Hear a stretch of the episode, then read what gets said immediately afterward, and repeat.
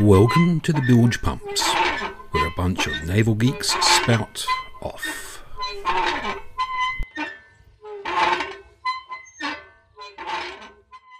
Oh, you're Episode? recording me. Episode I think we number? can let that one. Whoops. Oh, right. So this is episode. Goodness gracious me! How many episodes are we on? Ah, come on. After, after this many episodes, insert number of episodes here, we still haven't pre-prepared with the number We're of, um, 113. We're on episode 113. I was trying to avoid saying the 13. and it's a Christmas special.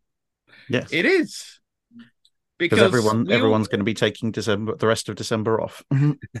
yes, apart from me and you, Drac, who are planning on spending December. Well, I'm pumping out a video, uh, two videos a day because I decided that it was going to be my contribution to anyone who's feeling lonely, and just because I felt like it, and because I didn't have anything else much to do.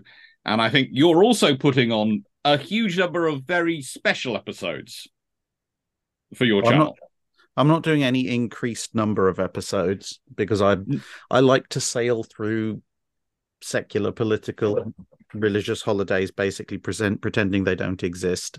So um the output le- the output level won't change, but the uh you know I've I've had this schedule running for a while. I, I know what I know which videos I'm going to be producing.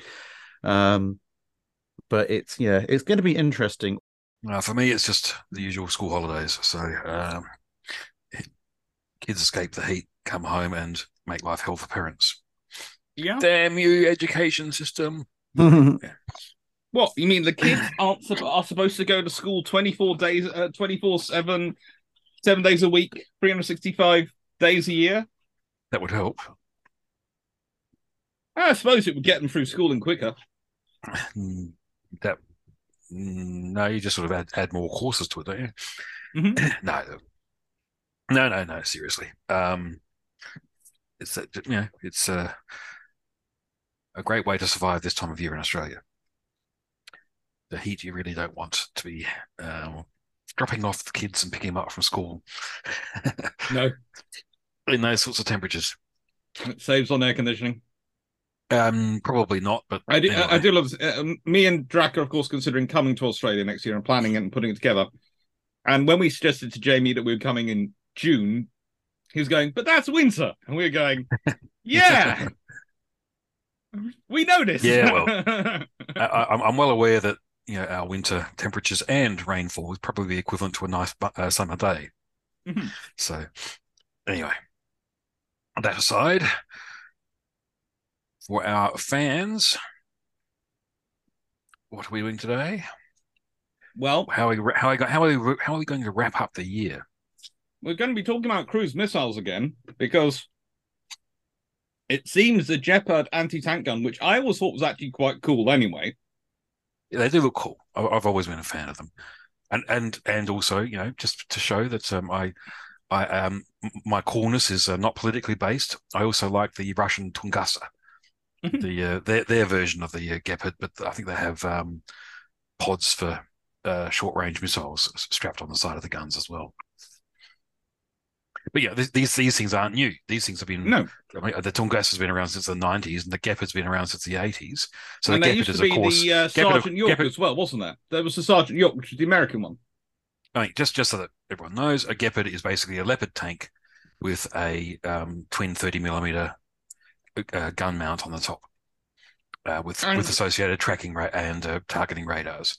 They date from the days when NATO armies used to have short range air defense for mobile formations as a given because it was a standard operating procedure. You're probably going to be operating in a scenario where it was going to be at best a Close air neutral sky, potentially an actively hostile sky. And yeah, and helicopters, and everyone was afraid of helicopters. Yes. The Hind was the, was the uh, you know the Cold War terror, and uh, you know then it was the Apache, and um, I suppose one thing that um, Ukraine has shown is that um, actually, just as everyone predicted, helicopters aren't really all that great on the front line, and um, but the uh, Gepards and other, you know, just like a shoulder launched um, missiles um, have now got new targets. You know, everything from a The main- drone through everything from a drone through to um, your advanced cruise missiles. And the main thing I'm finding fun is the amount of people who have just discovered that it's really cheap to kill drones and cruise missiles with guns. And I mean- especially There was an MOD report about this now that's come out. There's a no, not a report. I, I misspeak. No, sorry. A, a little note has appeared to Parliament in response to an MP's question, I think. And all these things are appearing in this case of, oh, you've only just remembered this. You're the nation which is actually procuring a flak frigate. Yeah, but they don't know what a flak Have flat you seen is. the Type 31? It's a flak frigate. No, we haven't seen it. And are we going to see it? We are. But but I thought it was cancelled. No, that's a Type 32. And basically, as before my esteemed colleague Drachinifel starts in on the whole stupidity of the Type 32 program, let's be honest, what we're basically omitting and what's basically happened is that the Type 32 program is not being funded because they're just admitting it's going to be Type 31 Batch 2, probably. Which we all Okay. knew from was going to be the case anyway. Okay, so so type Because- thirty one light. well, no, Type 31 probably with the same guns and a reconfigured internal space to deal with the mine warfare suite. So, kind of like those new pictures we've seen of mine laying, it will have probably have a connection for the containers to be conveyed in and out of the modu- uh, modular space to the hangar so they can launch mines and things off the stern. So so they're not a cut price version. It's just it's just batch two. Yes. With modif- with with with a, with an evolved batch two. Okay. Yes. That's what the Type 30 This is what the Type So, 30 so, it's, so it's actually so it's actually so it's actually a win. As opposed it's to at least being honest. Okay. because All right. here is the problem. Type 26 production is likely to carry on to at least eight hulls but informally there have been discussions because of the what's going on when we've been reported with the submarine issues with the russians etc and the reaffirming of the cold war etc we might need to order a two and possibly more extra sub hunters of the anti-submarine warfare variety. In other words type 26s which means that the bae yard's going to be full okay so which frigate yard does that leave oh that leaves the people who are building the Type 31, who are not BAE. Okay, so the, your project was always going to be a bid between them and the BAE. And if BAE can't bid because they're busy with the Type 26 or they're moving on to the Type 83, then what is the chance of anyone else winning? Uh, is Britain going to start ordering its frigates from abroad? Probably not. So We haven't done it in years. uh, could we suggest a redesign here? However, um, yeah, these these Type thirty ones don't really look all that toothsome.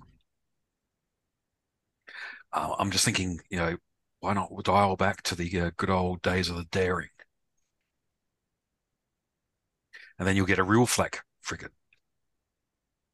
I was just checking which daring you were talking about. Post Type war. 45 Destroyer. or the ones I like? The- well, I don't know. Uh, well, that's true- true. I forgot they were called Darings as well. Yeah, no, I'm talking about the um, uh, post-war Mhm. modif- e- evolved um, battle class. So six in three twin turrets, um, four four and a half inch guns. Yeah. So you know, i- if you're going to go down that path, um, why not go all the way down that path? It's tempting. I certainly would be tempted by the idea of something mounting three 57 millimeter guns, especially if they were free twin t- uh, free twin turrets. I guess That'd be uh, just uh, having six 57 millimeters would just be okay. Yes, um, there there was there over there is a there's a swarm of drones and things coming in, loading with flat uh, fragmentation shells and firing, and oh, they've all disappeared in a puff of what So- looks like about several million tungsten balls. so. Six four point fives versus how many fifty-seven millimeters? What, what would you what would you rather what would you rather roll with? Mm. I, I imagine that the rate of fire of the four point fives would still be uh, low in comparison, even though you can probably get it up to a reasonable speed. If we're talking about original Daring uh, four point fives from that area, I'd go with the modern fifty seven millimeter. If you were trying to build a modern, probably would end up being five inch rather than four point five inch.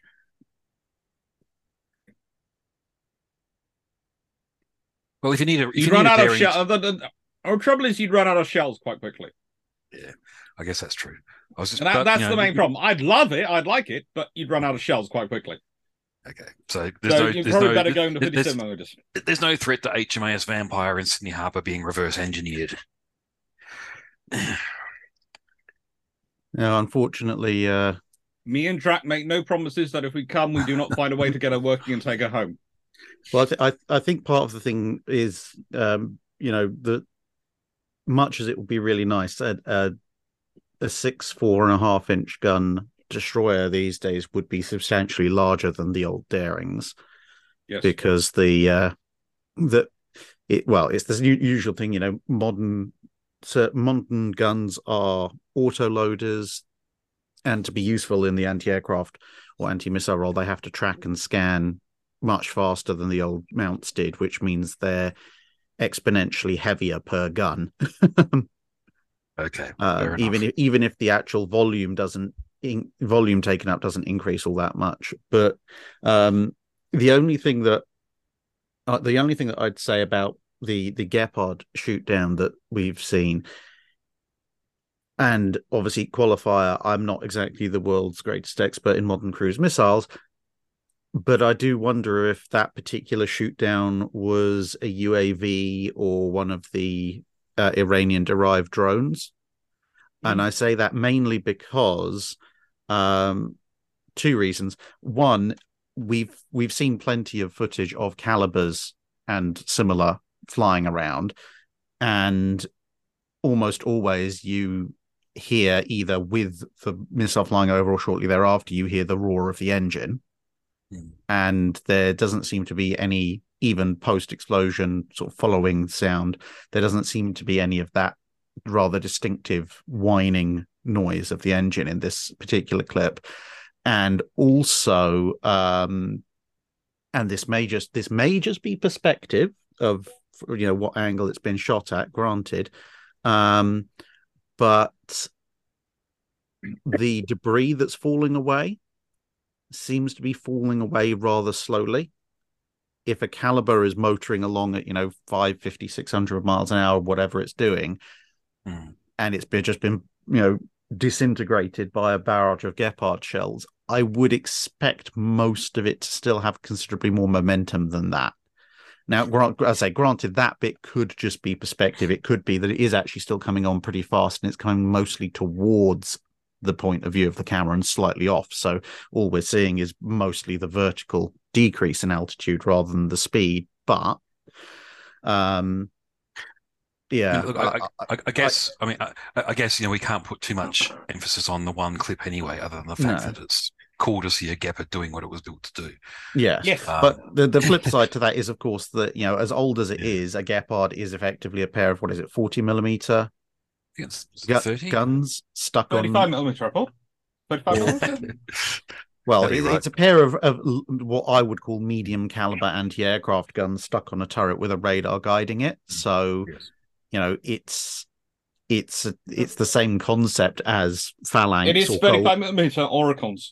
There you go. Yeah. So, but it's the Mhm. same concept as you know, goalkeeper or phalanx, But except with heavier bigger weight. guns. Yeah. um and so you know if if it is a caliber then it's not necessarily that surprising that it managed to pull it off with the with the caveat obviously being that being when you're at sea goalkeeper and phalanx tend to have slightly better line of sight than a gepard that might have hills and trees and all sorts of fun things getting in the way but you know in in a lot of well i mean in a lot of ways as you kind of mentioned earlier jamie it does kind of illustrate how how Mhm. the, the the difficulty of the cruise missile as it were because effectively you know yeah, the cruise missile is this kamikaze drone that is flying at low altitude at Mhm. subsonic velocities for the most part and you know aircraft flying low, trying to get below the radar at subsonic velocities to launch their strikes is a mission profile that's been around for well, pretty much actually since the since World War II in various description, in various ways, shapes, and forms. Um, so it's not new. There's been plenty of ways rigged to try and defend against it.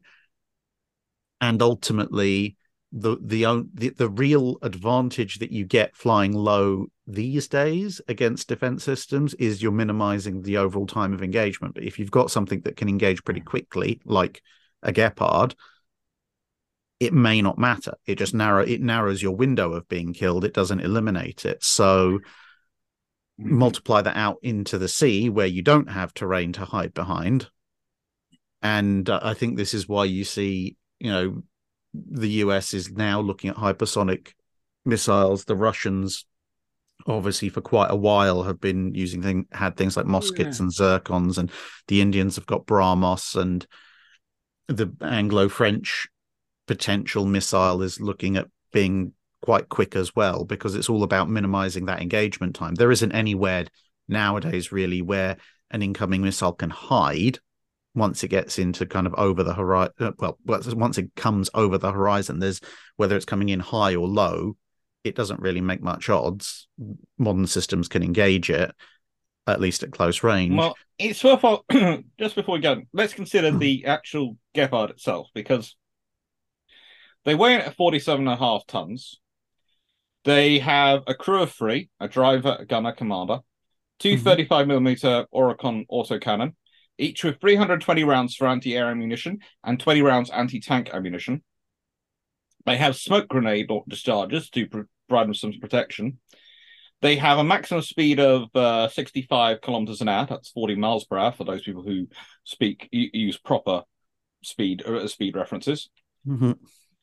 And the first war they've ever been deployed in is the invasion, is Ukraine. Their operational history militarily is the Russo Ukrainian War. And the Gepards which Ukraine have seem to be coming from, well, on 26th April 2022, the German government authorized um, the company that owned them to transfer 50 Gepard anti tank aircraft vehicles to Ukraine.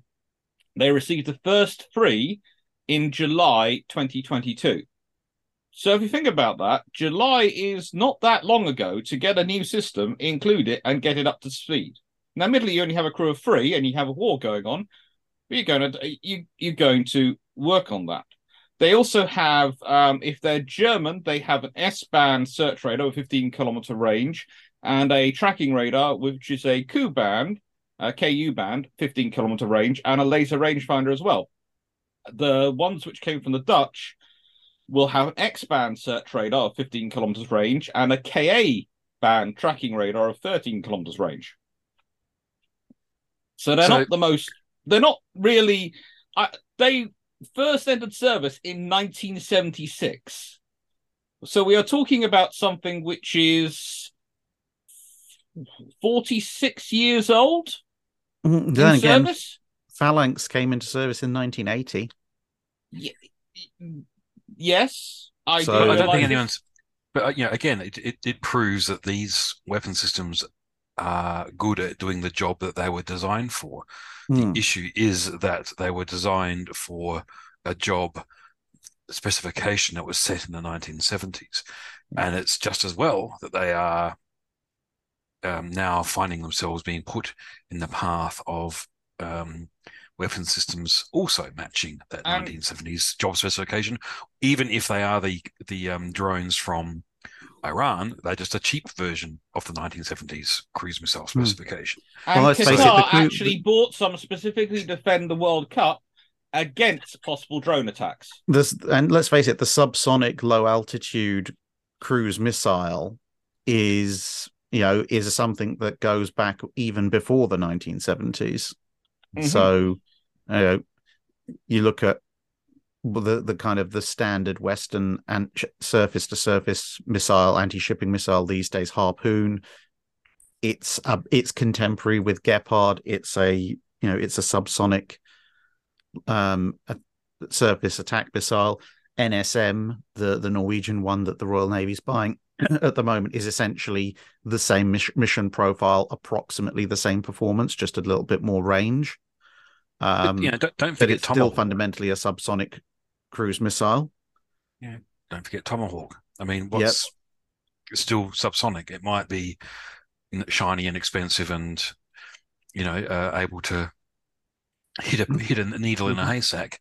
Um, but it's still got to be able to get there, doesn't it? Yeah, and I mean the, I think the, the there's two there's two ways that these missiles can go, and you've got on the one hand just making them a lot faster so that the engagement time is minimized, which is where your supersonics and your hypersonics come into play. The flip side to that is that it's it's relatively difficult. It's not impossible, but it's relatively difficult to get a hypersonic low altitude weapon that's got any kind of substantial range because forcing your way through air that fast is quite difficult. Um, and then you you kind of have this equation of well, if we come in at low altitude, then the enemy only has this amount of engagement time based on the distance that they can detect us over whatever terrain or horizon is in the way versus it's much easier to get up to hypersonic velocities at really high altitude but of course that means the line of sight for defense radars and such is considerably greater but then if are you moving fast enough that the engagement time is still reduced or not um, or do you they- just accept the fact you have to get the- in close Which is why they're going for the glide vehicle hulls to um, Hmm. so they can get the best of both worlds, get close Yeah. to get you know get close to the target, and then drop down low um, to try and minimize, as you say, that uh, bubble of vulnerability, that envelope of um, Hmm. risk. The And, the other uh, way that you can go about these kind kind of things is um, with well, what the British call storm shadow, what the French call scalp, um, which is to retain your subsonic speed profile, so you can you can maintain low altitude, you can maintain long range, but you can um, you use low observable technology to minimize the chance of being spotted even and engaged even at that low altitude. And you've got you know the americans have done similar stuff with JASSM and uh, and so forth and other people are, begin- are beginning to go that way as well. I think nsm is partly low observable. It certainly looks slightly less observable than harpoon but um it doesn't make But as then- many concessions to it as something like JASSM or, or storm shadow does. And yet, yet again, you're entering that death spiral of expense to make the thing less visible versus expense of improving your radar or uh, electro optics or whatever it is you're using to, to, to, to, detect- to detect it. Or just And, upping the um, gun to a 40, 50 millimeter because I'm looking at the 35 millimeter and going, oh, it's got roughly a four kilometer range. Uh, because I've I, I sort of was looking at this because thinking about all this and going, yeah, that's okay. What's its range of engagement going to be? And of course, this is a Swiss built Oerlikon system, so it's always remember those the, the the very much the Swiss are very much in favor of armed neutrality. It's the kind of neutrality which will stomp you down hard if you try and interfere with that neutrality. People sometimes consider neutrality a version of weakness. Do not make that mistake with the Swiss. They will hurt you. Um, but no, I, I sort of looking it up. It's got a range, a, a ceiling of four thousand, uh, uh, effective firing range of, four, of well, effective ceiling firing range of four thousand meters, etc. You sort of, sort of go, hmm, Expe- effective maximum range roughly twelve and a half thousand meters. So a fifteen kilometer radar, and if you consider that's got firing range of twelve and a half thousand meters, okay, maybe it's been queued up by other systems, so it's no, it's coming from a rough direction, but it's still pretty quick to swivel and Mm. start firing and to be able to get it sort of engage, and it gives you quite a decent envelope think for that terminal engagement. It gives you a chance, especially against drones. again, you know, we're looking at uh, a system here that was originally designed to protect armored formations on the move. Yeah. Um, that's not what it's doing here. Okay, they might have done that initially when they deployed them in Ukraine, but since that first wave of, um, shall we say, blitzkrieg with the missiles a couple a week or so ago, where they sent in 100 missiles on a day to go after the um, Ukrainian uh, power plants and the like, Mm. it's it's starting to sound as though they're redeploying not just the Gepards, but whatever they have in that cap- capacity to take down, um, you know, incoming cruise missiles on the paths that those missiles are likely to take or have Yeah. taken. And uh, okay, so that's that that that gives it that advantage. It's it's, it's tracked. Okay, it can move. Okay, so it's a tank, um, but still, uh, so it can't move as far necessarily as a wheeled vehicle. But hey, it can still go from point A to point B. You can very quickly and establish it flight, can flight move profiles. over a lot more interesting terrain than a wheeled vehicle necessarily can. There are some That's good true. wheeled vehicles these days, but let's be honest, Yes. in that generation, tracks would definitely had an advantage on certain terrains. And you can pretty quickly establish you know the flight flight profiles of of the ongoing attacks and then you can put your um um Gepard's um, interception bubble Hmm. you know right at a junction point you know, it doesn't have to be right on the actual Hmm. Power plant itself to defend a power plant is what I'm saying is Mm. Hmm. you, you you will know you will pretty quickly figure out which um valleys your tomahawk is flying down or at least you know or at least Hmm. where a couple of those valleys converge so that you know that Hmm. you're going to intercept multiple flight paths from this one point. point And if you put a couple of Gepards there so they have mutual support, because that's the other thing. Yeah. I'm sitting there looking at the picture going, we're seeing one, but there's more than like, uh, in nicest way, you deploy them in batteries. So what are the odds that there's actually a pair sitting around there? Because it would be more sensible to have, and uh, you don't put all your eggs in necessarily in one basket, unless you're really stretched, then you put one there. But if you can, you're going to put two. But it's, I mean, for sure, you, yeah, it's you've al- you've also got to to bear in mind that you know the the principles of properly done air defense haven't really changed um Exactly. since since Exactly. you know World War 2 Mhm. You know, the, it, it- you're basically looking at the same kind of network as you had um, supporting the Royal Air Force during the Battle of Britain.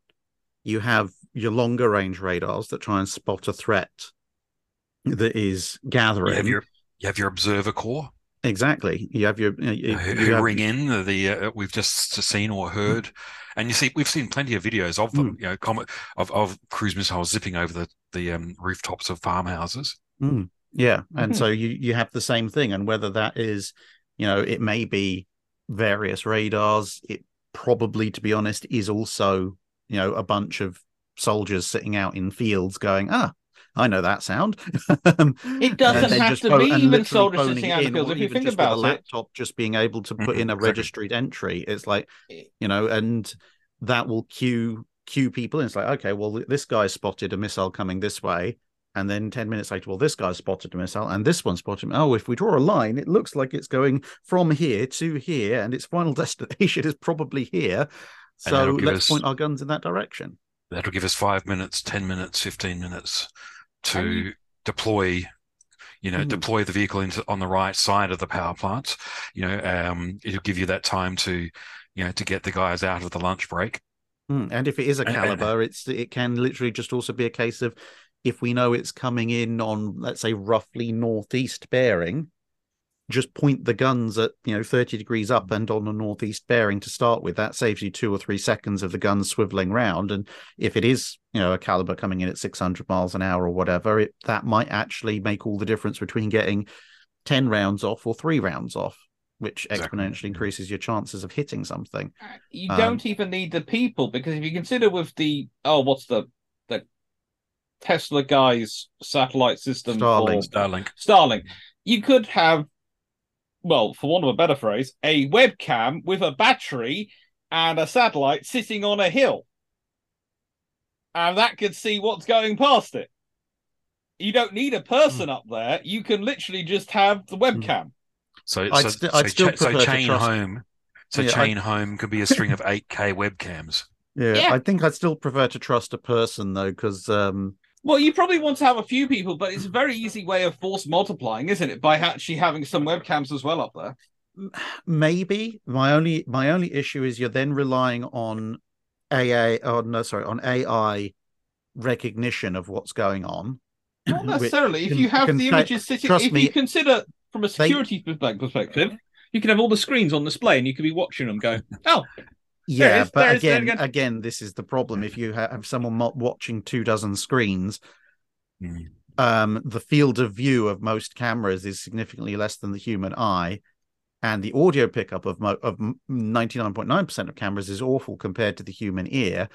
And if you've got a, if you've got like I don't know a eighty degree, one hundred ten, even one hundred ten degree field of view, and a missile goes zip past you, all it takes is for the guy watching the TV screens to be looking at another screen for two seconds and he's missed it. Um, and AI image recognition is good, but I, I personally wouldn't trust it un- unless you've unless certainly not as a cheap system. Perhaps if you you know if you know that there's particular landscape features which you know missiles are probably going to scoot around because they don't want to come over a ridge and be visible at 2000 feet and you're like, oh well, there's this valley, and we know that you know lots of missiles have been using this valley to get to travel down to avoid uh, radar detection. Then maybe you could get a really high spec camera coupled to a fairly powerful AI image recognition system and set it up there. But even then, you're relying on there being decent light. You know, if if there's fog one day or it's nighttime, everything can start to go a bit kaput until you unless you stick even more expensive and even more powerful thermal imaging camera or something on there whereas you know people let's face it are relatively cheap stick a stick a guy in a in a relatively you know decent arctic rated tent and he can just sit there and go yep that's a missile So, so who would think that in 2022 here we are advocating the Mark One eyeball? yeah well the mark one eyeball I'm and the not mark one surprised, eardrum honestly.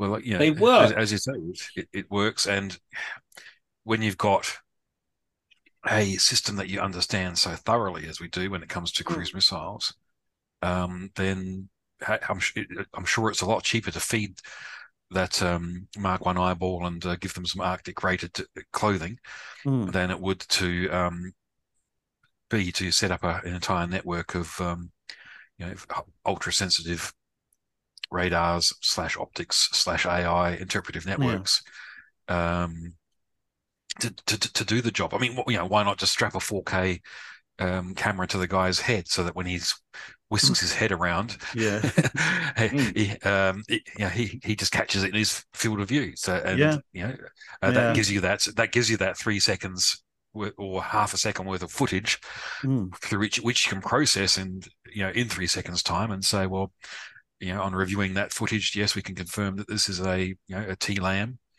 And it's traveling um, at, at- it's on such and such a bearing at such and such a speed. You, you can Hmm. get that just from a, a handful of frames. So Yeah. Yeah.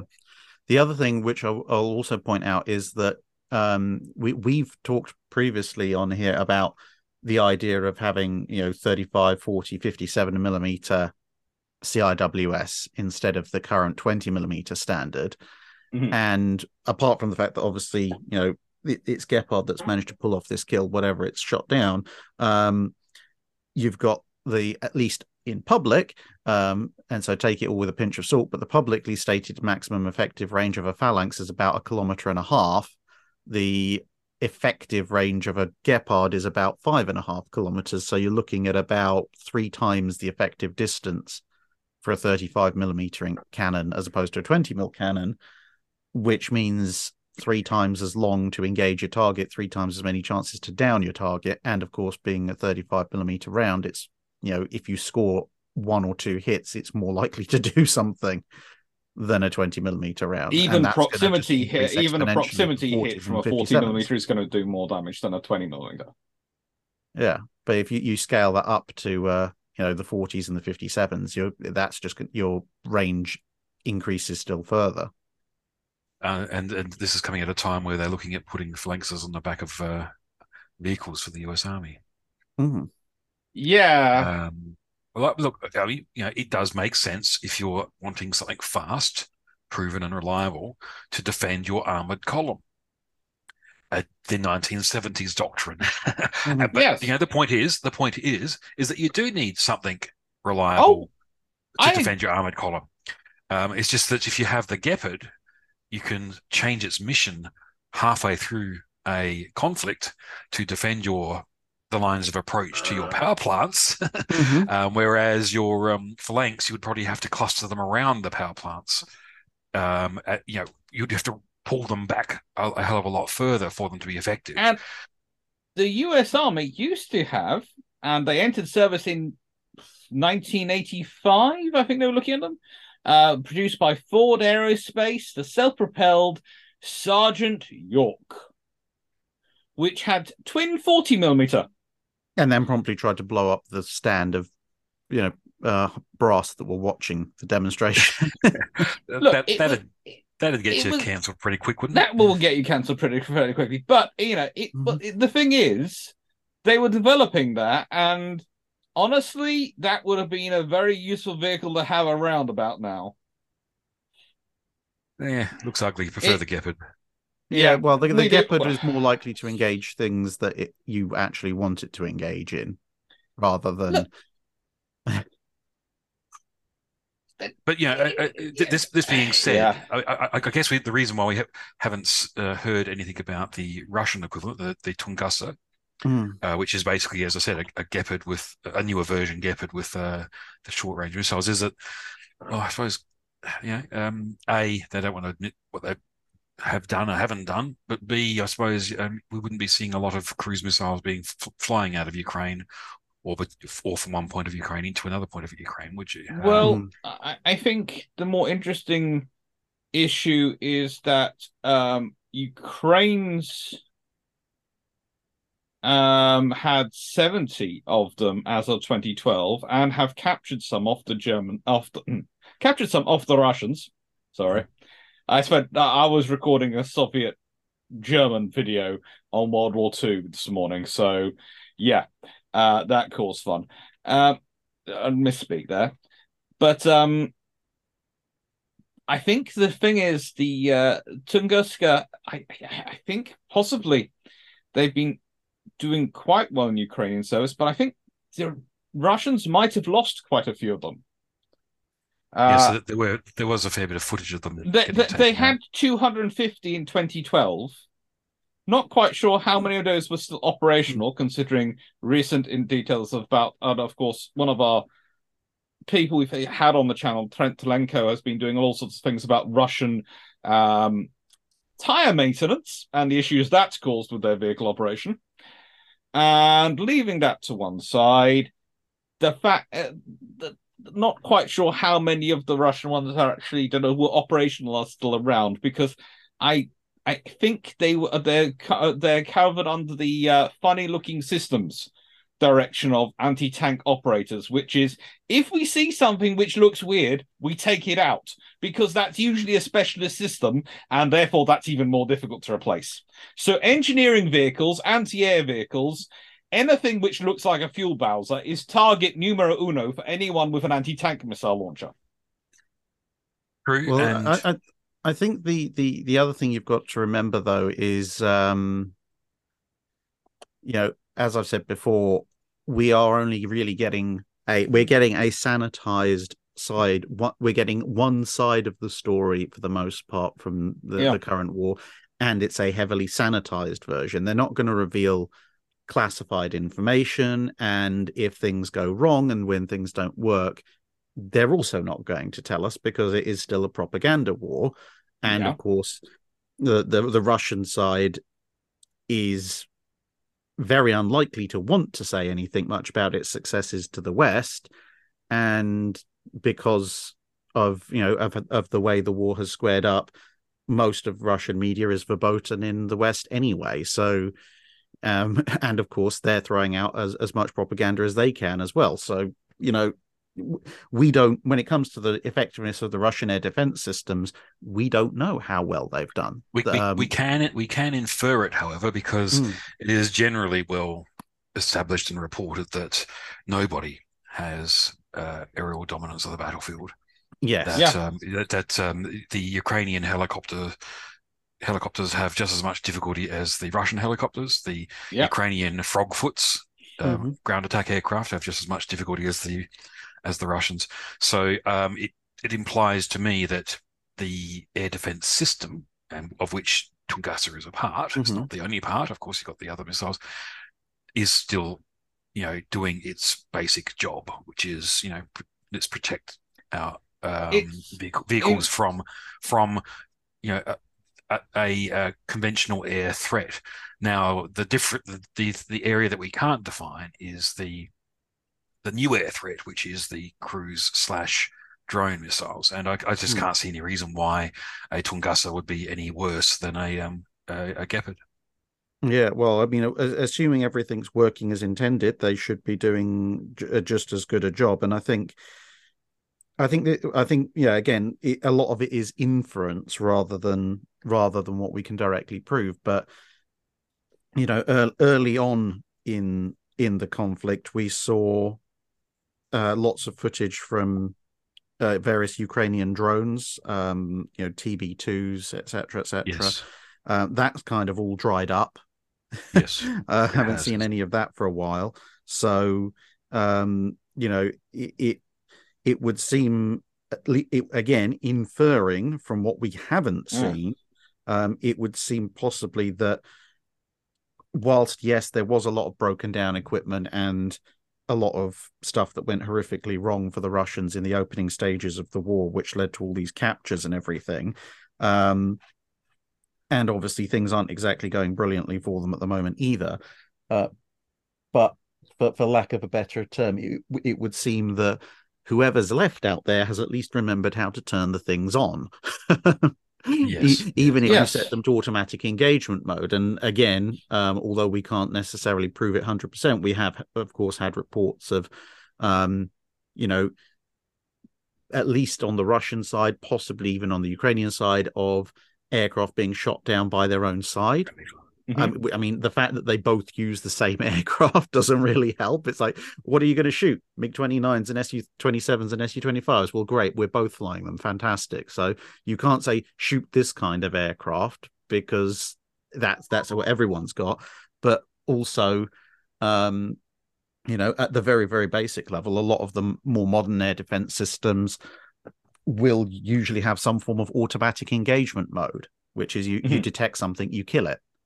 So that that's probably also contributing to to the fact that there isn't really an air superiority going on on either side because yes. anything that tries to drop below a certain altitude just gets shot at by everybody.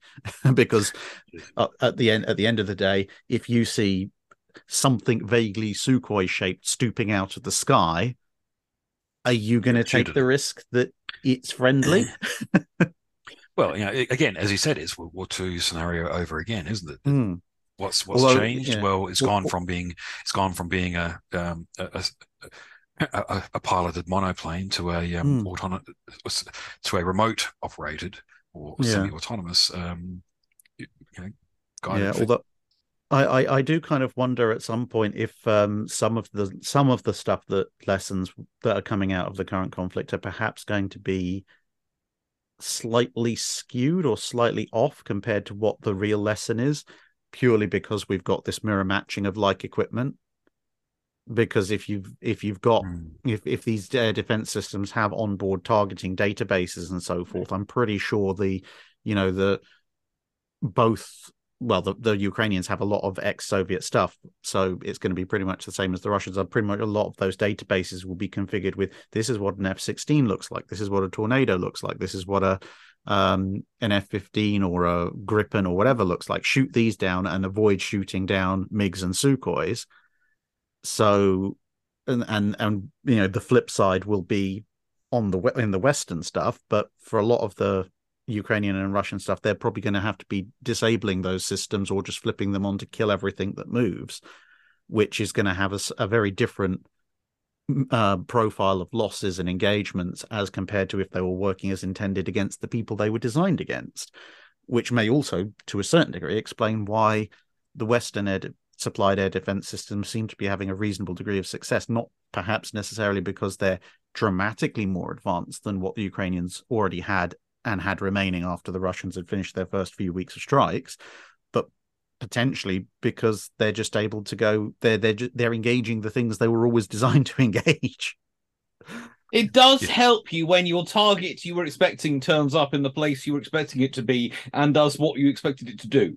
It Hmm. does make life a lot easier. Uh, you, Hmm. you you cannot argue with that as a policy if you can arrange for wars to be fought like that, where Hmm. the target you're expecting turns up in the place that you're expecting and does what you expected to do.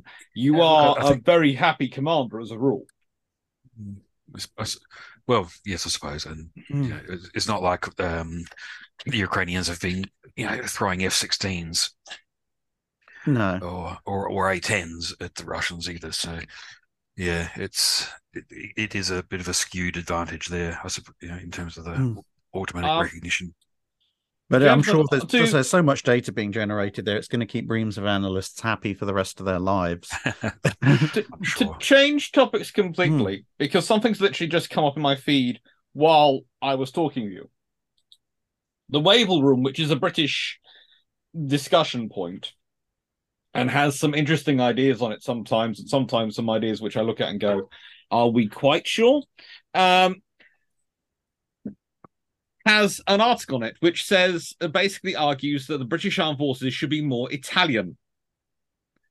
And I would like to say officially to them, thank you and welcome to the argument which Bilgepumps has been making for about a year and a half. um, the Italian Navy, as we all know, manages to get funding and procurement and is doing quite well of its numbers of vessels. Now, yes, there are not everything is right, but um, Eh, I honestly think if you told me and Drac that if all we had to do would be walk across some hot coals and HMS Albion, Ocean, and Bulwark would all be replaced, even though Ocean's already gone, but all three will be replaced with Trieste style ALHDs, modified a little bit for Royal Navy needs, but basically that. I think um, me and Drac would probably both be, um, how do I put this politely, taking our shoes off, socks off, and preparing to do the quickest walking across hot coals known to mankind. Yeah. In well, fact, I mean, we would walk something- across so quickly, people would say we'd have to go back just to prove we'd done it because we'd be I mean, so uh, keen on it. we, we we we have kind of mentioned this in the past. I think in the la- la- last episode or the episode before, you know Mhm. how just batch buying something like a bunch of Triestes would solve an awful lot of issues when it comes to both uh, the amphibious task group and the um, support ships, etc., etc. Just you know, Yeah. block by block by a bunch of them, and just use them interchangeably. It's not exactly, you know, it's not exactly rocket science. So No. And they also come very helpfully with a ski ramp and a flight deck, which can take some mm-hmm. F 35Bs if, for some reason, both your carriers are not available to be in that spot at that time and you need a little bit of air support. You know, that, that, that- that's a kind of useful asset to have. Yeah, it's it's yeah the the the Italians have managed to do quite a lot of things correct, um, and they you know that's they that doesn't that isn't just the Triestes. I mean they've got um they've got a couple of air defense destroyers that are look very similar to the Type 45s because, of course, they're hori- they're ultimately Horizon class, which is the program that Britain dropped out of and went its own way with the Type 45. They're a bit smaller. There is a Um, reason the British did go drop out the, the Horizon project, and it wasn't necessarily stupid for the British thi- things. But I do sometimes I did en- have an interesting conversation with Italian, which was basically along those, well, you dropped out, and that meant we lost the arguments to the French. But the, the, the went, flip well, you should is have that, dropped out with us. the flip side is that the French out. the the the Horizons theoretically actually probably have a slightly more capable point defense because yes, they have thanks to their um. so thanks to their guns. guns and and unless and until the the treasury coughs up and actually pays for the um additional cells to go in the the second gym space on the type 45 the horizons actually have exactly the same missile capability the 48 Well, they are slowly Sylver. inserting them, aren't they? They're getting them off the Type 23s and sticking them in there. I, I will believe it when I see it One's actually in the process of having it done, is it? Well, as I said, I'll believe it when I see it. The the Treasury, uh, the the- with with the when it comes to the UK Treasury, believe nothing until you have the the final invoice and receipt signed in triplicate and the object physically in your possession. the only thing Uh, the the fact that Treasury you is really believe it then worries me. the treasury the treasury isn't isn't particularly good at giving out money and it's not even particularly good at collecting money from anyone who can actually fight back Uh, Yes, which is why I have an accountant because they do the fighting for me yeah. and are mean. the, tre- the treasury is good at exploiting the general the general common working man or woman um but as soon as you're any kind of significant business with lawyers that they they won't take a lot of money away from you they're not competent enough but in any case um Oh god, this is seriously turning into a bad. Uh, And speaking discussion. speaking of other treasury, uh, Jamie went, treasury I went screw-ups, away and it was we were talking about the Italian Navy. Now we're talking No. about the British Treasury. Well, yeah. I mean, this, Well, Speaking about further further issues with the treasury, they've uh, they've decided that they're not going to be funding the Type 32s for a little bit. Yes, but as we've already sort of mentioned, that that to an extent makes sense. Because let's be honest, the Type 32s were always going to be batch 2 Type 31s, no matter what anyone else pretending. The idea is some people were actually pretending that Royal Navy was going to get a third type of frigate in service. I was sitting there going, really? No, it'll be a modified Type 31. It will be. Why? Because BAE will be busy doing the Type 26, and maybe we end up building more of those. There's all sorts of discussions depending on what the Soviets are get, the Russians are getting up to. Sorry, I keep calling the Soviets again. Uh, again, sorry, I was recording early hours of this morning the Soviet ep- uh, Soviet video for Friday, which actually I now probably won't use and probably record again. But leaving that to one side, um, the thing is, the odds are the the Russians are playing s- the things up again in the high north and are doing more submarine work, and the odds are we're going to need some more anti uh, more sub hunters because the thing is, eight made sense when you thought you were just escorting the carriers around the world, and you also only need one for the ballistic missile submarine and to do the stuff in the UK. Now you're looking at it going, well, hang on, we might need to generate more than three on a regular basis, um, more than three on a regular basis. Okay, so we're going to need more than eight, probably. And if you need more than eight of those, then you're probably, uh, let's be honest, the, there's only one builder who's potential for the Type 31, which, uh, well, builder is the, the only builder potentially for the Type 32 is the builders of the Type 31, and they're going to go, "Mhm, Yeah, see, also- my, my my only concern with all of this is that this kind of we're still committed to the program, but we're not putting any money into it right now. Is not exactly an unknown treasury trick. It's Yes. first, it's yes, we're going to have the program, and then it's well, actually, you know, we're going to cut the program down a little bit, but we're still paying for it. Um, then it's uh oh no, we're we uh we're we're going to didn't, didn't we um, didn't we tell you we, we cancelled that? Yeah. no, we're we're going we're gonna we still want to do the program, but we're not paying for it at right this minute. yeah. And then after a while, when everyone's kind of forgotten about the program for for a bit because nothing's happened, they're like, oh well, since nobody really cared about it, we might as well just cancel it. It it's it's almost the um you know the, it's almost the yes prime minister way of dealing with problems, except as On- applied to financial uh, financial matters. Um, and that they've also dropped the funding for the MRSS that that multi-role support ship that they were we which is really actually kind of problematic considering the number of data cables under the water under the water and the, Mhm. where, uh, how dependent we are on those. yeah And they're also you have they're to not, wonder why they've any, done that dropping because that's They're not- really not smart. They're also not putting any money at the moment into type 83 design concepts which okay maybe Yeah, but right now doesn't is- yours doesn't yours cover all that? well yes, yes, we've but already we're done not being that. paid by the treasury Who cares? maybe that maybe that's why they've dropped the maybe that's why they've dropped the funding They've They- they're heard like, that "Oh, you we'll and I, Bilton Drac, are us doing a design study. Why pay for one when we, the two experts that are naval historians, enthusiastic, are doing it for them? You yeah know, well the it- but the but probably the- the, first Sea Lord has turned around to Treasury gun. We can save that budget. Don't worry. Dr. Clarke and Drac are doing that. We don't need to worry. It'll be done. We'll just buy whatever they tell us to. But I mean, look, looking at the news article in question, I, I think this is the usual Treasury shenanigans because you look at the land stuff, um, whether it's Boxers, MLRS systems, recovery vehicles, they've approved like 80, 90% of the purchases, but not all Mhm. of them, which again is it's the it's the same Treasury trick of you know, yes, you asked for this, but we're only going to give you 60 to 80% of what you asked for.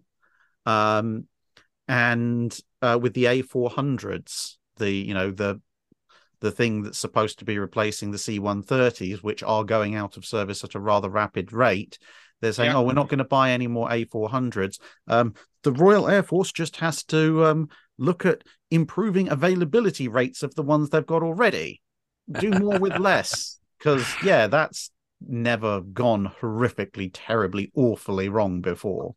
Um, so, I do so, wonder so in where, other words, where did the Treasury get their degree in strategic security studies? You know, because they they they do exercise a lot of control. They they spend a lot of their time seem to second guessing the Ministry of Defence, the Foreign Office, the Office of the Prime Minister, the Office of National Security, everyone, uh, but don't uh, can agree on something and put a plan to them, and the Treasury will turn around and go, no, no, no, that's not what you need. And It's like, oh yeah, we'll we'll increase the availability of the existing ones. It's like, well, great, but if you look at the number of A400s that um And also, they must have got- advanced degrees in engineering, advanced degrees, and a, a lot of practical knowledge to be able to say you can increase the availability of aircraft, advanced degrees in strategy studies, a lot of experience.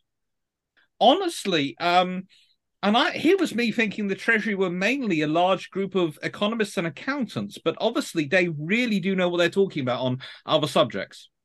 well, I mean the the the um the other the, the, thing the other thing you've got to remember is increasing the availability of a few, smaller number of aircraft basically translates to oh we're going to run this relatively small fleet of aircraft right into the ground by using them a lot more than they're supposed to be used on a given in, in a given time period Which means we're going to need to replace them sooner.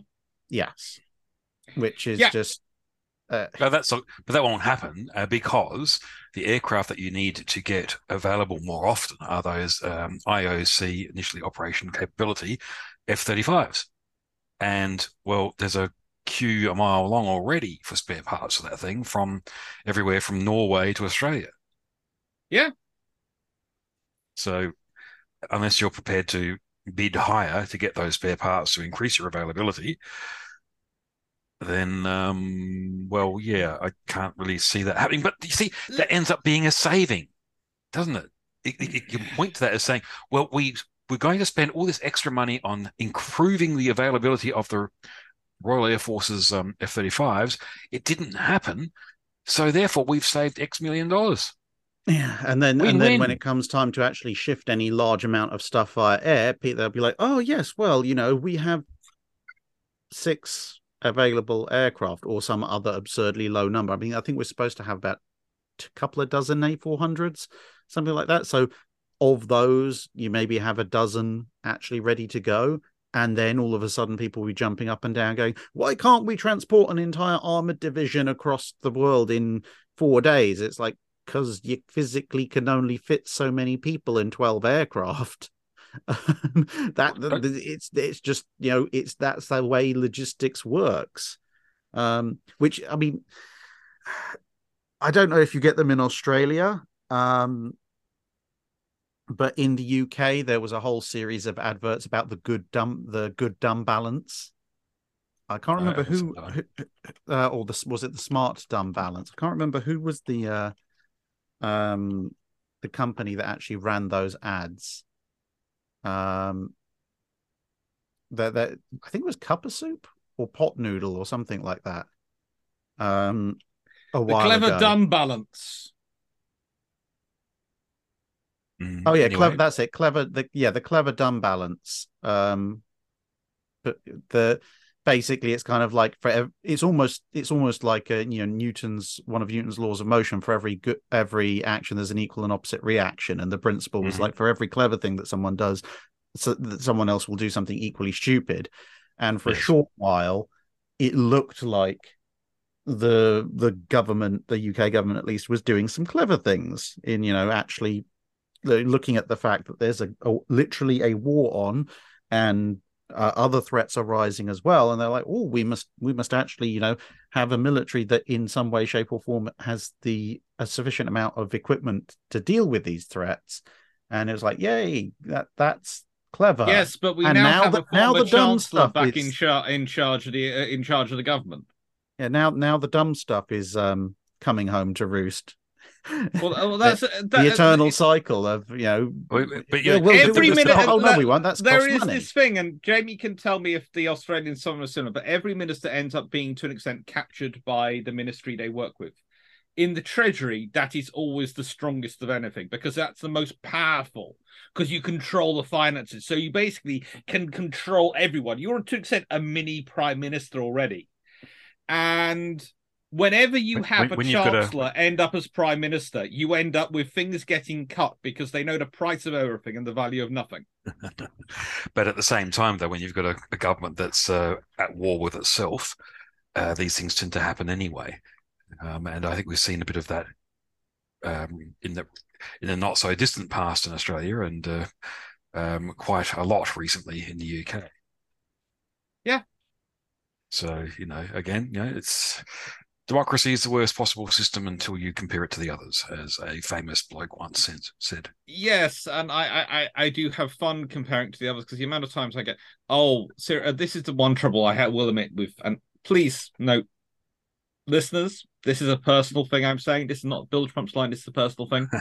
But I'm fairly. I, on, I might on. be. I, I don't think I'm going to be. I don't think I'm going too far off the pitch when I say to my colleagues, one of the troubles of being as involved in defence and interested in defence as I am is the amount of people who then turn up and they feel to think, you know, you, you must support a really macho president, you or prime minister. You must want a really macho one who really strong man doesn't take anything, and you therefore must like Putin or someone like that. And you're going, no, I really don't. In fact, Putin looks like a twit to me.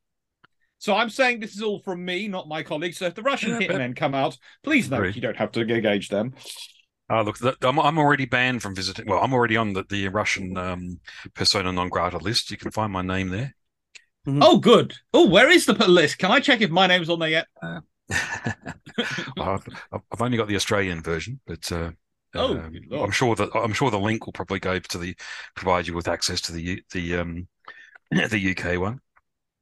But look, I mean, I know what you're saying, and you know, everyone each for their own. I mean, this, this is this is the problem why we keep measuring politics. This is the problem with measuring politics with a system that was invented in what 1768.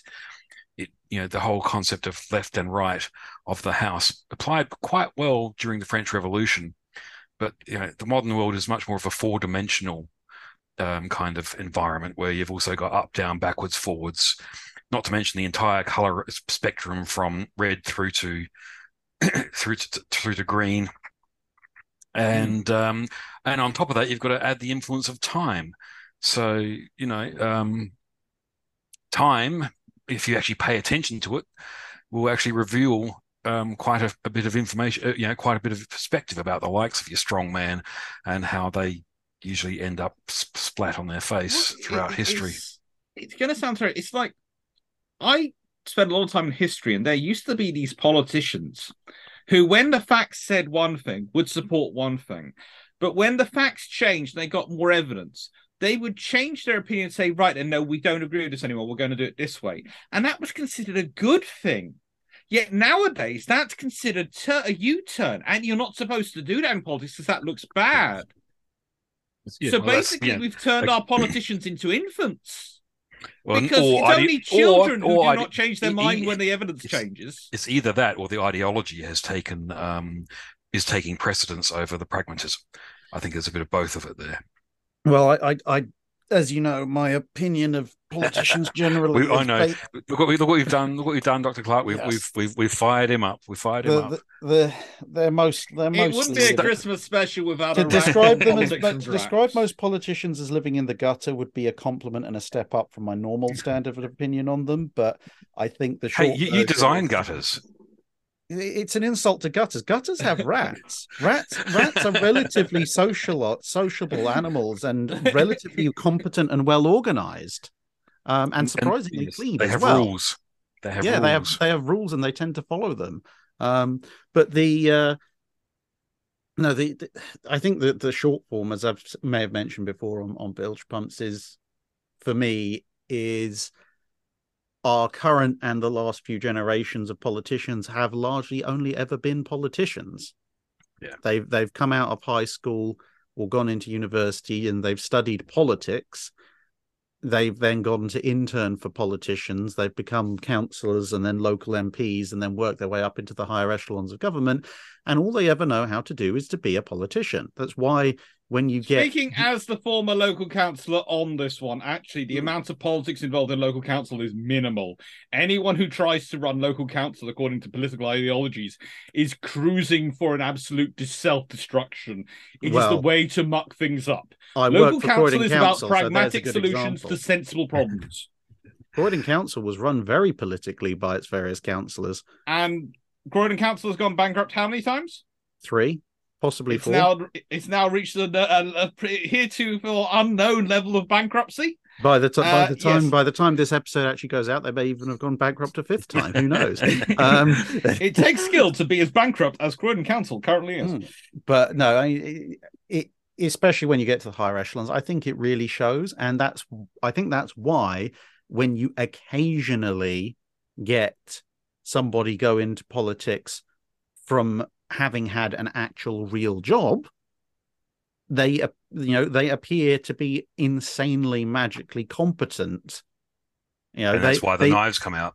yeah, they they Yep. may on, on balance, if if you look at like their complete record or even their record in whatever work they were doing before, they may not necessarily have been top of their their career. I mean, if they were the absolute top of their their sort of previous employment, they may well still have been in that employment. That's you know, or or who knows, they may have come into politics on a matter of principle. Although I struggle to conceive of principals and politicians in the same room, um, but nevertheless, you know, that just by having a perspective of reality filtering in, they they become you know the the the sane voice in the room. I mean, but like mm-hmm. in the last U.S. Congress, you had the the ex U.S. Navy Congresswoman who was literally having to explain how the U.S. Navy works. I still cannot have a- believe she is no longer a member of Congress. I Yeah. do not But know she what got- she got replaced- the American. She got replaced by another former Navy yeah, woman. but but you know when when Yeah. she's when she was having to explain to other congress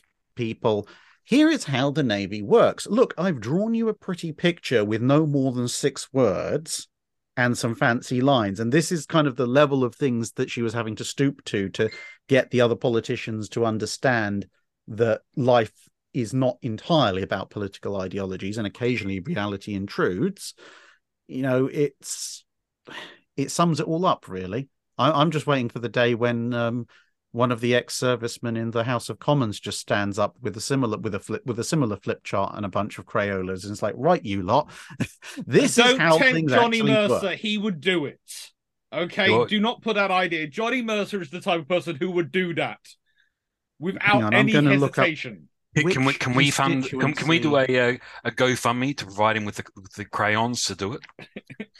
Which consti- what's it? What is he? Cons- are his constituents? Oh, I know people in Plymouth.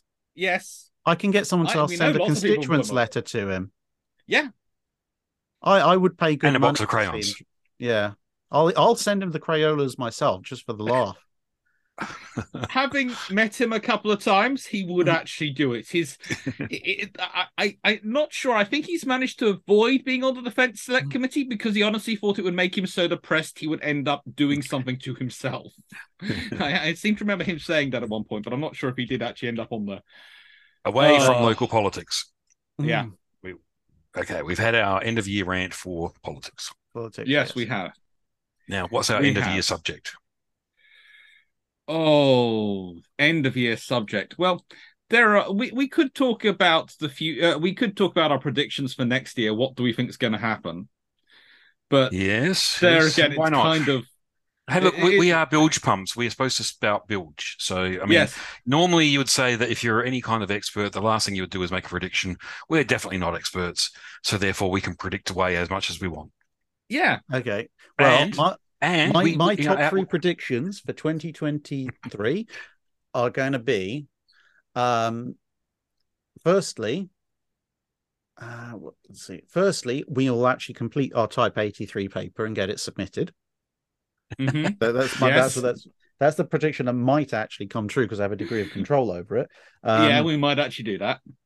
uh, second prediction is that at least one more major surface combatant is going to get hit, possibly sunk in the Black Sea, which is going to cause everybody to probably do a massive shift in their opinion very quickly before everybody knows what actually happened. The same way as the sinking of Moskva suddenly had a bunch of people waving their hands around, declaring the era of the large surface warship was over. Um, and my third major prediction is that in 2023, at least one major surface warship from a major Western surface navy is going to have a horrifically embarrassing mechanical failure. Um, Prince of Wales. Oh no, that was this year's. okay. Someone else's turn now. Which will Hmm, probably okay. be to do probably be to do with either cost cutting or political, as the US would call it, pork barreling when it comes to where the contracts end up. Um, i- i- if um, somebody manages to slightly overcrank the EMALS on the USS Ford and fire an F thirty five into the next dimension, um, that will be the icing on the cake. And yours, Dr. Clarke? I think you should go first, Jamie. Before Me? me. Oh, you suggested it. eh? eh, yeah, but you see, I, I suggested it to dodge it. Uh, Um, yeah. Hmm. Um, look, I personally think that you know we probably won't be seeing much in the way of um, surface, combatants in the Black Sea because I think um, the embarrassment factor has happened, and they are at the moment looking for whatever fjord they can um, scuttle their ships to and start firing off all the smoke canisters um, as possible, uh, as we've seen in previous uh, conflicts. So And I also suspect that um, even if they continue to attempt to do so, that they will find a way to get some kind of drone, whether it's a an air drone or a or a sea drone or a subsea drone, to um, at least get in there to scare the scare the pants off of them. It maybe not necessarily sink anything, but uh, you know that's already happened, I suppose, hasn't it? They've sent the um, Russian fleet up the creek, and um, the, the, the drones still managed to follow them. And we're seeing today. Um, you know, drone strikes. Well, yeah, a strike of some kind against the strategic bombers of, of Russia.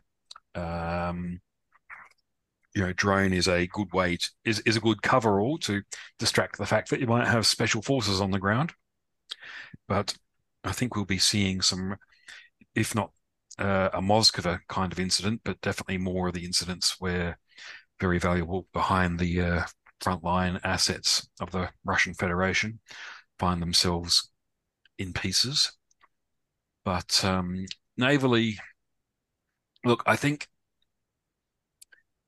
you know, I think unfortunately with the way that um, economies are going, inflations are going, but more so than that, just the complete lack of skilled workforce around the world or the Western world in particular, that we're you know we're going to see more projects get trimmed harder f- for multiple reasons, and one of those reasons, one, uh, one the main reason will ultimately be, a we can't find the workforce, and b the workforce we need is going to be ridiculously expensive because we've neglected them for so long that now that we need all these extra frigates, all these extra destroyers, uh, all these extra submarines. That's you know Australia's still talking about its um, nuclear powered submarines. Well, you know the reason why we have to build them ourselves is because nobody else can build them. They're all too busy themselves. Are we going to be able to get the um, skills to do a good job? Well, you know, watch this space, I suppose. Hmm. You see, I have a different thinking of what the thing that's going to happen in the Black Sea is from both of you. Both of you are ta- concentrating on surface ships. And I think the Ukrainians think they've got all the mileage they can get from hunting down the surface ships. And I think there is something which the Russians are feeling very secure in and they're relying on and they're sending out a lot and doing a lot of work with. And that's their SSKs.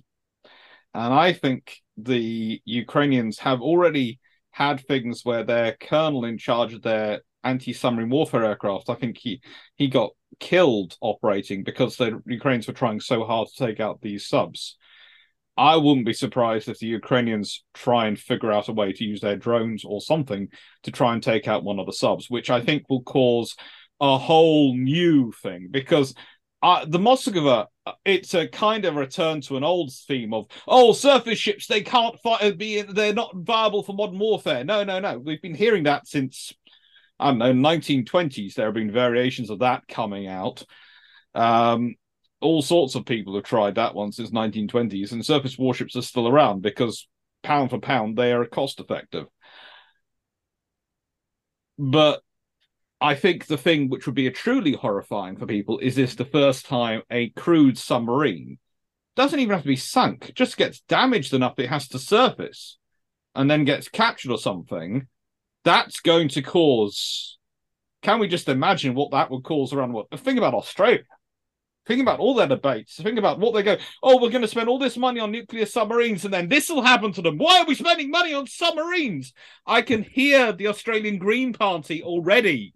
I can hear their sonorous declarations. Well, I, I, I can hear our local um, think tank going, yeah, yeah, yeah, we can do- drop the subs and go and buy the um, stealth bombers.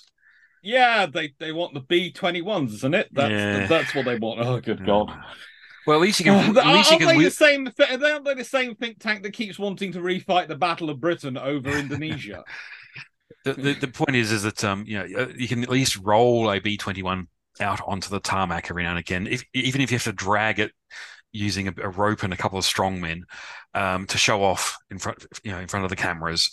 Um, it's a bit harder to do so with, with a sub tied up a, at a wharf. It is. And my next thing is okay, so Finland and Sweden are joining NATO. Russia at the moment is currently reinforcing. Well, we The don't know. That. Islands- Turkey's still got a, uh, Turkey and Hungary have still got a veto, haven't they? Yeah, they're gonna. They're not gonna veto it. That that that they've been told there would be issues. I've heard strong rumor, uh, strong strong information coming forward that they have been told if they veto, there will be problems for them, and it will be bad problems. And it's a case of there there are times when you do this, and there are times when you don't. And so they will join. Uh at which point Russia's already putting anti-ship missiles on the Kuril Islands across from Japan, I think, Yes. which is annoying Japan. So I wouldn't be surprised if Russia tries to do something which is going to annoy Finland, do- doing anything basically to try and show how powerful and capable they are still, without actually trying to start war anywhere else, because Ukraine is making them feel weak. Because Ukraine was supposed to be a stomp. Ukraine was supposed to be a quick stomp. Okay, it doesn't matter what the result is now on Ukraine, and frankly, I don't think it's going to be a Russian victory. But it wasn't a stomp. It was supposed to be a stomp, and it isn't. And that's going to cause trouble in Russia. And honestly, with all this going on in the round in Europe and all this sort of things taking on in Europe, etc., and all the ideas focusing on Europe, I wouldn't be surprised if we get a flare up in Africa or the Middle East because usually, and this is going to sound terrible, the moment you stop looking at those places is when things start to go really badly wrong and no one sees it coming uh, because they're all too busy concentrating on something in Europe and then something goes boom. So while I think you there are these likely things to happen in European theatre, I think a submarine is going to have trouble in the Black Sea. I think that the Russians are going to end up trying to do something to wind up the Finns, Norwegians, Swedes, etc., like they're doing with the Japanese. I think there's also going to be something happen in the Middle East or Africa. I think it's going to there's going to be some big boom somewhere, and suddenly everyone's going to go, "Hey, when did that happen?" And that's because they're all concentrating on what's going on in Europe. Yeah, fair enough. So next and final um, prediction: what projects are going to get cancelled? Oh, good lord! Everything will get cancelled and it'll get reordered again. This is what always happens. The nicest way. That look, projects get cancelled and then they find themselves five minutes later. They the world changes. The, something happens on the world. And they suddenly have to reorder it for twice the price. The only people who make the money are the defense contractors on it. Because if you keep cancelling and then reordering or keep changing the orders, the only people who make money are the defense contractors. Well, no, not the ones who actually do the building, but the uh, I, I suppose the uh, design officers and the um, and the those who take the um, uh, people out for their um, you know, The uh, directors make money. The pro- the Yeah, for the- shareholders make money. for, Not for the sale yeah. pitches or sale lunches. But uh, yeah. yeah. But so you're not going to say there's anything in particular at risk? What about your Poseidons? What about your Wedgetails? What about your um, I don't think large the we- I don't think the wedge vessels? tails are at about- risk. I don't think the Poseidons are at risk. I think they're all being procured. Uh, I don't uh, think on, the Type Twenty. Aren't they cutting back the Wedgetails already? No, they've only ordered three in the first place. means we haven't we- ordered enough. In nicest way, we didn't order enough to begin with. They can't crack. Which means we'll, we'll, we'll building them. probably get one on a timeshare with the Dutch. it's a case of there are three. Whether all three will be actually the thing is, if you have three airframes, the odds are one will only ever be operating at a time. So in So, UK, in next- nicest way, next UK air defense is a shambles. We So have are you- no air defense. No matter what anyone tells you, UK air defense doesn't exist. Okay. who, you- who are you going to sell the Prince of Wales to? Oh, they're always talking. They're not going to sell it to anyone. I know. Give uh, it to me. I'll turn ship. it into a houseboat. He would. So, what do you reckon will get cancelled, Drac? Um, I think the Ford, type that, Ford I think- class or the um uh, I or think the the Type constellations 32 or will the... definitely get cancelled. Um, I think it already has been cancelled. It's going to be Um, the Type 31 batch two, if anything. Yeah, they'll probably slap like two Type 31s on the end of the order, two or three, and then call it a day. Um, I mean, the thing is, na- naval procurement wise, there isn't really a lot else for the Royal, Royal Navy to cancel at this point because we've we're in the we're in the process of finishing off the last of the astutes. Maybe No one's going to cancel the ballistic missile subs because someone might try and cut them down to three. I um, don't think Yeah, that'll that- necessarily happen next that year, won't but someone will probably give it a shot. Mm, uh, yeah, Um, they, they they always give it a shot. They always get shot down. Even but the Treasury doesn't go that far because even the Treasury Yeah. s- likes four because mainly the Treasury uses the four ballistic missile submarines as a reason to cut everything else. Because why do we need to spend on conventional defense? Because if you attack the UK, we'll nuke you. Is the Type Treasury line. is too too far off down the line to be cancelled next year.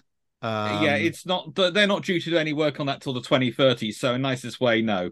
That's got eight years before anyone needs to worry about cancelling. yeah. it. I think the the Royal Navy's in this weird position where at the moment the only things that we've actually got going that could be cancelled would, uh, I mean, yeah, would be basically the 32s and maybe some of the support ships because everybody likes you know decimating the RFA right up until we actually need them. Um, in I the US, honestly, they're- they're I think just the multi. I think the Virginias. multi-role support ships are probably going to be an interesting one. The US is going to be crank, crank, crank, cranking up Virginias. They might try and reduce the run of Columbias. I can see there being a yet another tussle between the US Air Force and the US Navy as to who's going to carry the primary element of the nuclear deterrent. But, um, you know, there'll be fights. Oh, we could, if you cancel one of the Columbias, we can afford X number of B 21s or so, whatever. Um, there'll be that argument to be had in in Congress. Meanwhile, the uh, US ICBM systems are still working on 5.25 inch floppy disks. So who knows? Maybe that'll be a left field uh, demand for nuclear nuclear deterrent budgets. Oh, we we could always hope. I'm I'm seriously worried about those systems. No, if, if if anything, the the only the, the main thing I might I can foresee possibly being cancelled next year, or at least heavily delayed, is a lot of a lot of um new procurement might be put on hold because um, despite the fact that everybody is is throwing weapons into Ukraine like it's going out of fashion, um, and everyone at, back at the beginning of the year was saying, "Oh yes, we must increase our defense budgets, etc., etc., etc." Come toward the end of the year with the various economic problems that everybody's having, people are quietly walking back on that, which means they're pretty much like what happened with Afghanistan and Iraq. Governments are going to be trying to fund what's effectively a war budget out of the standard day-to-day ministry Ministry of Defense or Defense Department or whatever various nation call it. Um, regular budgets, which will mean to you know to restock on javelins or stingers or Gepards or the you know Starstreaks and whatever else is being brimstones or what's being sent over there to rebuild those stocks it'll be expected to come out of the regular budgets, at which point it'll be a case of, well, do you want to actually have a reserve of weapons you can use today, or do you want to pay for the stuff that's going to replace them five to 10 years down the line? which is um, going to be a fun little. Uh, That's going to be a tussle and a half. Mm-hmm. Jamie? Yes, but um, I, oh look, I, I I can't see the Australian the, the Royal in terms of the Royal Australian Navy will either cancel the entire surface fleet in order to crew and pay for a um, nuclear submarine fleet, or will cancel the submarine fleet. So um, I, I, yeah, it's it's I, I just think there's just the optimism, shall we say, shown towards the entire project is is, way beyond the scope of reality. Um, it to make it work would literally need the country to throw bucket loads of money after bucket loads of money to get the skills, not just in terms of the crews, which we don't have, all the way down to the welders, which we don't have. Um, and so, if you want to do that, you're going to have to pay for it in a tightening, you know, fiscal environment. So, therefore, it will be, oh, do we really need all those Anzac frigate escort vessels? Yeah. We've only got three um, air warfare destroyers anyway. They can't really achieve much. And what those LHDs? Well, they can't actually fight on the front line anyway. So, um, that being said, they'll probably they'll probably be the ones that we keep, if anything, because they can we can at least use them for disaster relief, which is always good for a, a press op. So, um, yeah, I, I, think chances are that uh, reality will bite very harshly uh, in a few months' time once they get to the point of turning a dream or a thought bubble into some form of reality there. Um, there is, of course, the other option, though, and this is something we haven't considered, is that something else happens to uh, the, the and then it gets worse thing on the defense thing, and all the politicians then have to actually start funding stuff.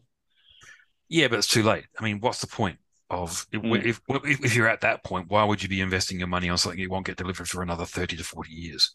Well, mm. also, I'd point out that you know this year has gradually been a series of, and then it got worse, and they're still trying yes. to budget cut. No. Oh yes. So, I, mean, I, would argue about how pro- high profile those things because they're high profile in our bubbles because we are all defense orientated, right? But it's interesting enough that things haven't really broken through to the general public media since January, February time. I know you're no longer seeing the daily updates on the war in Ukraine, no. etc., and all these sort of things, are you?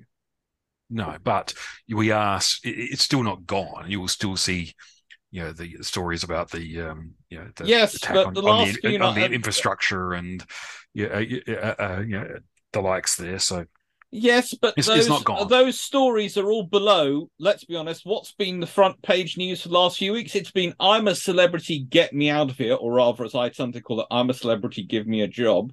I think it's called politics, isn't it? Uh, well, it is if you're Matt Hancock, and he did very well. Thank you very much. It's um, it, it's it, it's it's quite fun that he did quite so well because the amount of people who are going, "Oh, he's a Tory, he's going to do terribly," and then he went in to go and came third. And it's a case of yeah, um, that's a bit of a problem. Um, and then you've got the case of yellow cards, local politics. Yeah, I know, I know. Uh, and then you've got the scenario that sort of the, the strictly come dancing and all these things, and they all take the lead. And let's put it this way: it's good. People, everyone wants an escape from reality. Everyone wants these things, and there's nothing wrong with that. But the trouble is, the moment the defense or anything drops below when they are talking when educate uh, every time there are the results coming in June, July from the various A levels and GCSEs, governments start talking about increasing education funding. And by the time it's dropped below the heading in January, that's when they start making cuts. And yeah. it's always the same. Every time something's high profile on front page in the news, they talk about giving it more money. The moment it drops below the front page, uh, it gets walked back.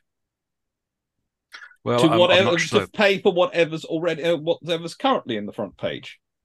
I think you you know I think the Russians will be continuing to um, maintain the pressure for a while yet mostly for their own internal political reasons, which Oh, may yeah. mean that it's which which may mean that um, it's a bit of an inconvenience for that um, desire for the subject to just quietly go away, so we can f- forget about it. I wouldn't be surprised if the Russians try to do something very big over Christmas. I wouldn't be surprised if something take it will. The, interesting thing will be whether it's Orthodox Christmas, Christian Christmas, or if it's Protestant and Catholic Christmas, Christian Christmas that they pick as their date to make a big issue. But I wouldn't be surprised if the present on Christmas Day, which the Ukrainians get from the Russians, whether it's Orthodox Christmas or Christ or um, non or Catholic Protestant Christmas, is going to be a lot of missiles and a lot of attacks. Mm, I suppose. Because remember, the Russians are no and are not uh, are, are not unknown for their Christmas Day offensives. Yes. And Oh, I well. guess it's it's also um, the, the the war is at that phase where grand gestures are almost a necessity, Yes, especially because most of the grand gestures have gone against Moscow uh, in terms of Moskva and the bridge, Putin's favorite bridge, which he personally inspected um, this week. yeah, that was pers- very dangerous. Uh, uh, Per- very personally inspected dangerous. the repairs. Well, you know, it very depends. dangerous. Very dangerous to send a uh, one of his fake uh, fake Putins to that close to the firing line. Imagine if he'd been shot and killed. He'd have had to admit it wasn't him. Or he's a Uh, Time Lord. Ugh. No, Yeah. I thought they're British. Yeah, they, As well, rule. you do get the occasional renegade. Yeah. Okay. Anyway, Well, help me. Yeah, but they're going to Britain. They- They're going to the US, aren't they? So, Mm-hmm. it- So- it'll, it'll either be it'll either be Mickey Mouse or Rambo. Ooh, possibly. That'd be fun. But uh, I, yeah, I think we're probably uh, wrap, wrapped up at this point, The year. and uh, we will see everybody in 2023, assuming that uh, the Christmas surprise isn't nukes for everyone. I, I, yes. In which case, we will see the survivors in 2023. Yeah, don't worry, we will be talking to you. see. you. Although me and Drac might na- by that might at that point be unassailable dictators of the United Kingdom. No, of Croydon. What? yeah, well, well, no, the mutants can have Croydon.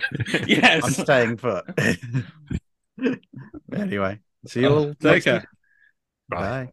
Bye. Bye. Welcome to the Bilgepumps, where a bunch of naval geeks spout off.